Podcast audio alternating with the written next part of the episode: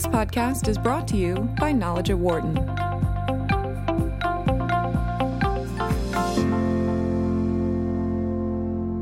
As we continue our series 2019 to look ahead, we're going to discuss the future of the Affordable Care Act. In the first couple of years of the Trump administration and a Republican controlled Congress, the ACA was challenged on a variety of fronts. The tax bill, passed just over a year ago, removed the health insurance mandate.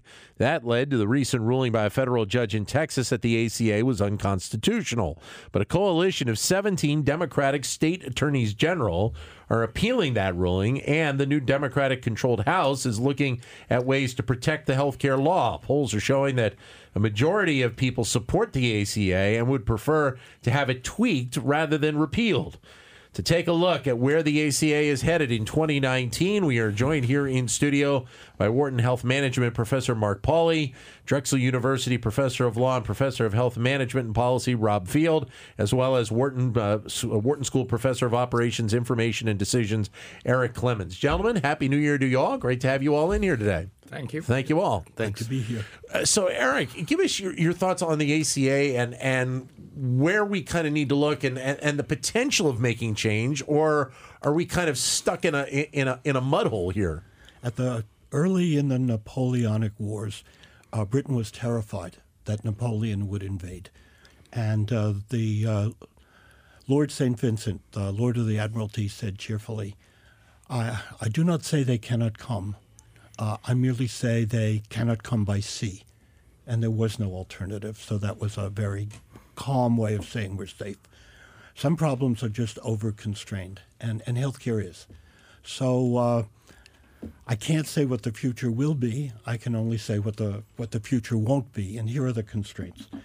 If you want universal affordability, and you want no pre-existing conditions to be excluded, and you want a private insurance market to do this, there is no way to do it without an individual mandate, and there is no way to do it without federal subsidies. So when a market collapses, like Arizona insurance market collapses, uh, it didn't collapse because of the absence of the free market. It collapsed because the free market cannot provide affordable insurance in a state where everybody has the pre-existing condition known as old age. Uh, it's just it's expensive. There's yeah. no way to provide affordable insurance for a state made up mostly of old people without federal subsidies. Similarly, you can't have a market for young people where they can opt in anytime they get they get sick, but don't have to pay insurance when they're healthy. Right. You know, imagine I'm young and I have a pickup truck, and uh, every time I want to buy uh, groceries, it's thirty dollars. No, how, no matter how much I buy. Right. When I get hungry, I show up with a pickup truck. I buy a month's worth. When I'm not hungry, I don't show up. And I just keep showing up really expensive and show up only when I'm really expensive. So if I were to be, be asked what the future is, the future is either we will have a federal program that looks almost exactly like the Affordable Care Act, uh, with some tweaking on how large the subsidies are and some tweaking on how expensive the individual mandate is, or we will continue to have systems that collapse. There really is no third way. The problem isn't with the market. The problem is, is with how crazily skewed the cost of healthcare is. And if you yep. can opt in only when you're expensive, the market will collapse. Mark? Well, um, so I first take the politically correct position that I'm in favor of the Affordable Care Act, but it needs some tweaking. But the tweaking is exactly what Eric is talking about. The I think the gaping wound in the Affordable Care Act at the moment is the combination of um, a, a, rule that says insurers have to charge the same premium to everybody at a given age, uh, regardless of their he- perceived health risk. Anybody can tell by looking at somebody's health records whether they are diabetic or not. Uh, w- combining that with um, uh, with uh, absence of an individual mandate, so uh, somebody's got to pay for the people who aren't paying. Uh, the, the cost of their care, and the individual mandate was the device, which I favored actually, to keep some people, uh, not really all that fair, young people or yeah. healthy people paying more than what they're going to get in order that uh, unhealthy people could pay less than what they're going to get. But with the with the individual mandate out, uh, uh, and uh, the situation. Um, uh, well, it's a little hard to say. It varies greatly across states, but in some states it's quite unstable, in others it's more stable. Uh, but it's a knife edge, I think, as I said here before. It's and it could it could collapse uh, like a house of cards fairly quickly. Uh, it all depends, of course, in the short run on what insurers guess that are in the individual market what they guess is going to happen and how yeah. they set their premiums and whether they stay in or pull out. But it, it certainly is in a very delicate position. Uh, uh, the the only good news is that so far it looks like the um, uh, rate of signups, um, well, it's certainly fallen, but not by that much. Although the rate of new people signing up has fallen dramatically in the federal exchanges, but that may be a temporary phenomenon. And I'm actually looking to see whether the people who signed up will actually pay their premiums because that's a lot. That's where the rubber hits right. the road in terms of if you're a if you're a, a low risk person and you see that this insurance is very expensive relative to what you're going to get, well, it doesn't cost you much to sign up for it. But when you actually have to uh, write out the check or charge your credit card, well, you may decide that uh, it's just not worth it, especially if there's n- nothing bad that happens to you when you right. make that decision. Rob? So we've known since the uh, ACAs was passed that it needed tweaking. Uh, and our partisan atmosphere in Washington has stood in the way. Uh, I think with divided government, that's going to be con- continue to be the case. Democrats will probably pass something in the House uh, to add the tweaks, perhaps along the lines that Eric was saying. Uh, the odds of it making through the Senate uh, with Mitch McConnell and the Republicans are, are pretty slim. Uh, I, I, think the, the only hope for, for serious uh, tweaking uh, would be if the Democrats pass something and no longer call it the Affordable Care Act or Obamacare. Sure. Uh, and, yeah. and the Republicans can say, you see, uh, we, we've replaced it. Um, uh, because I think there's a lot of optics here. Um, but but I wouldn't be putting my money on that happening. If, if you call it Trump care, then it probably would pass. Uh, it, it, it, it, might, it, or, or McConnell care. I, right. I, was actually thinking of calling it McCain care.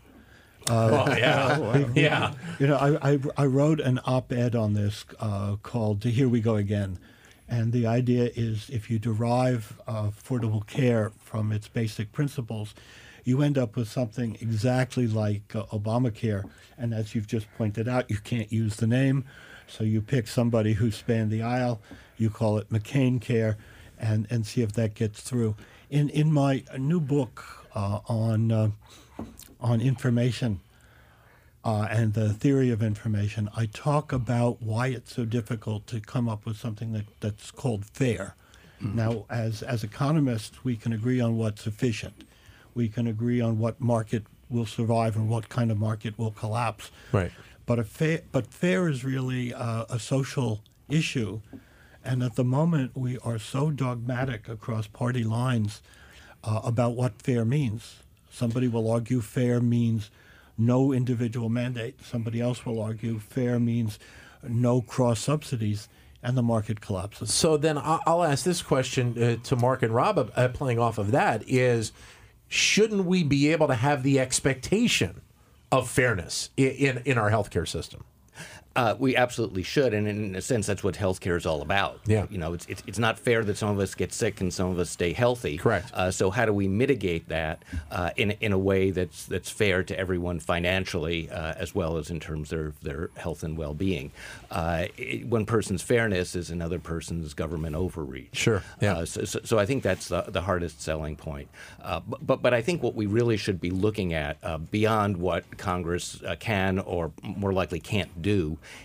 is what's going to happen to the business side of this. Um, now that we have these alternative plans, commonly referred to as junk plans because they don't cover much, yeah. is that going to siphon off uh, a lot of the people from the exchanges? Uh, what's going to happen with mm. the end of the individual mandate? Uh, are a lot of uh, young, healthy people going to avoid coverage? And more importantly, what's that going to do to the insurers? Uh, it looks like they've stuck with the market. Um, there are a lot. There are more insurers in this year than in the past, and a lot of them have actually cut rates. Will that continue uh, given the various assaults on, on the ACA? Mark? Well, I think for, uh, the actually the American Economics Association is about to have its convention this weekend, and occasionally that breaks into the news. It's our 15 minutes of fame. so, in defense of us, I think we can say that you know, if all if all of you people would just figure out what's fair, we could figure out a system that would be reasonably efficient and, and fair at the same time. But if you can't make up your mind, uh, you know, we don't have the uh, golden tablets that define fairness either. It is worth noting that if we were all of similar risk and we thought of buying insurance together, uh, we would do that voluntarily if we're risk averse. After the fact, of course, the people who were unlucky and got sick would get a lot more out of the insurance than the people who were unlucky and didn't get sick, right, uh, and didn't get any money out of the insurance. But before the fact, everybody would agree voluntarily. But when you go beyond that uh, risk averse, uh, verse, dri- risk aversion driven demand for insurance, that's when you get in, in, in, into controversy, like people who, how much should a person pay who we know for sure or with high probability is likely to be really expensive relative to others?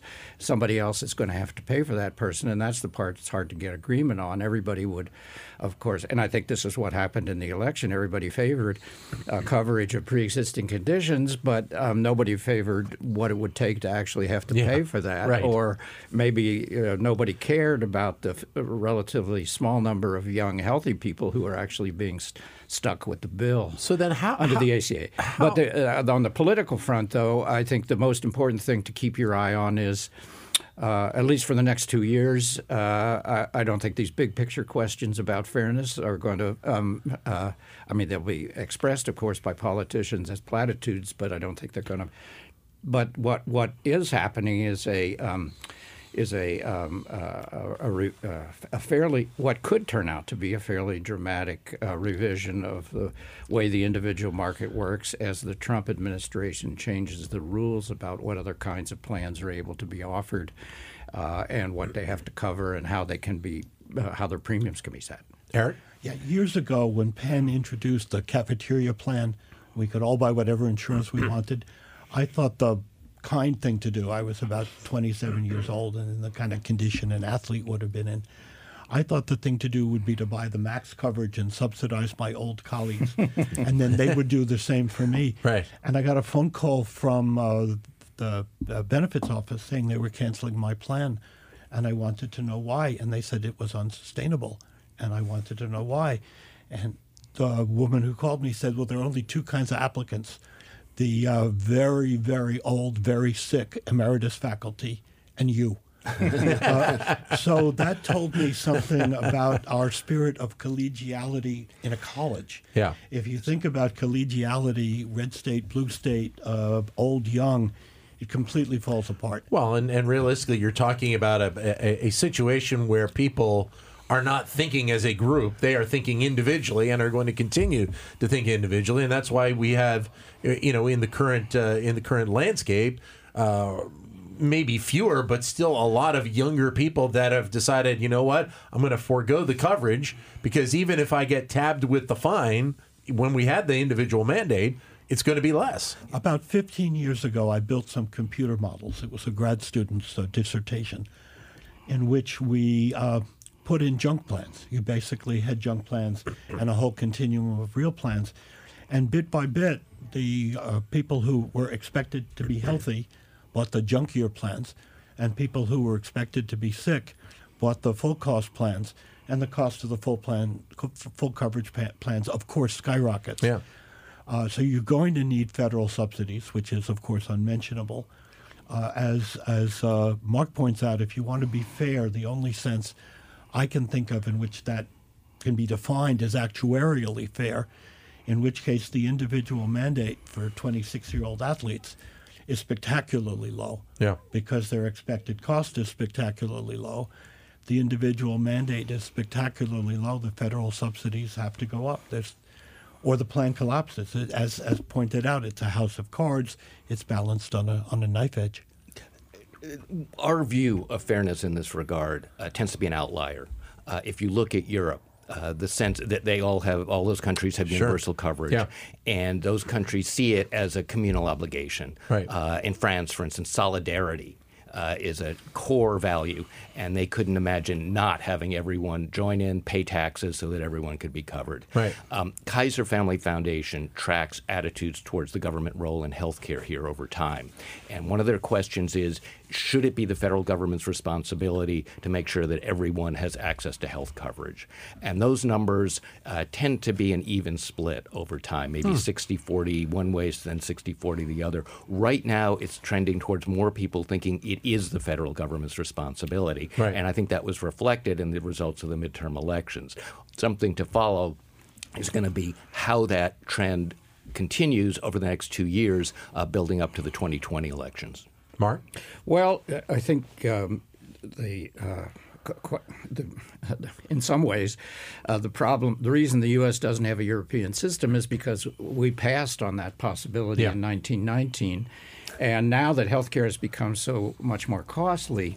Uh, that kind of social bargain is much harder to negotiate. So, uh, at least my calculations suggest movement to a system which in which healthcare is all paid for by taxes based on income, even uh, something like the current tax system would, would essentially mean doubling the individual income tax rate for people who pay the individual income tax, which remember is much less than 100% of the U.S. population, but it'd still be a, a whopping increase, and that that uh, both has adverse economic consequences beyond healthcare.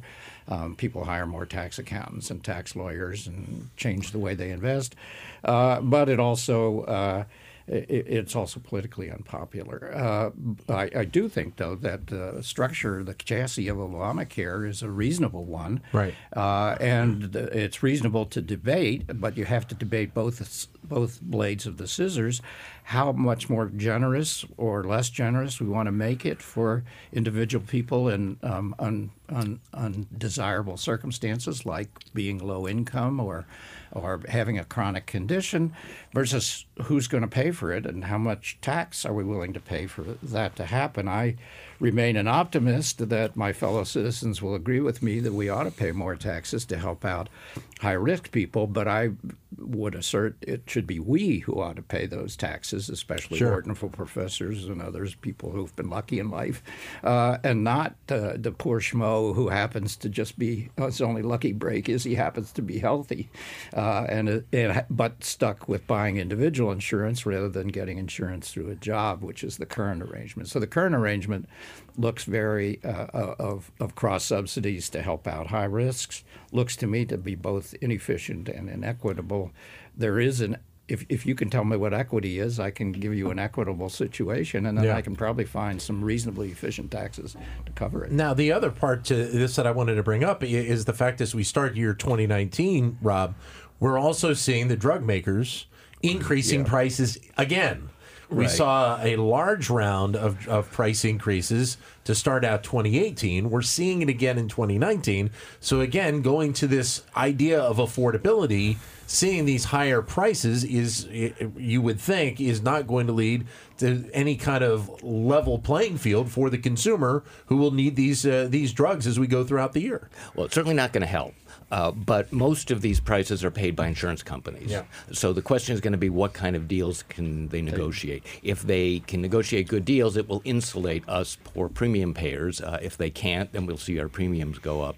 And it seems like the increases in in premiums uh, have a very destabilizing effect, um, uh, particularly on people's attitudes towards change. The last couple of years, uh, we've seen these high deductible plans, narrow networks, surprise medical bills, and um, I think that's had a lot to do with the increasing focus on healthcare. Rewind to the 1990s and 92 when Clinton came in, there was rapid healthcare cost inflation, and one of the things he promised was to do something about the system. He didn't succeed, Right. Uh, but people were very interested uh, in, in that. So I think if things like the drug price increases uh, and the narrow networks and the surprise bills continue to be a problem and continue to grow, uh, we are going to have a groundswell uh, of public opinion in favor of something more than just tweaking, uh, doing something about this uh, the system, and that is going to play into our politics. Mark? Well, well, I think the president uh, is actually on the side of doing something about high drug prices too, Yeah. Yeah. and so uh, the, for there are relatively few situations here, given the partisan nature of Washington, where the stars and planets align. But this is one where it might align in some direction of action, if only they can figure out a way to do something that will do more good than harm. Uh, and uh, the, the dilemma is, has, as we've talked about on this program before, is as always, if higher prices motivate investment by drug firms in R&D, which develops new products, some of them spectacularly wonderful, and how much are we willing to trade off um, cheap drugs at the moment for good drugs in the future. That's the, the dilemma, and I will I'm, I'm uh, absolutely certain to predict there'll be a lot of hollering and screaming about this one way and another in the upcoming year. Uh, so uh, my wife tells me you stop stop talking back to the TV, dear. They can't hear you. But right. I'm telling her next year in 2019 I'm going to be doing it even more. I'm sure. Uh, but the other thing, from a personal point of view, though, Rob's right. What you ought to do if you're worried about high drug prices. Uh, and some years they haven't increased very much. Actually, some years they've gone down, but the, this upcoming year seems to be kind of in the middle of the road, not spectacular, but more than the rate of inflation.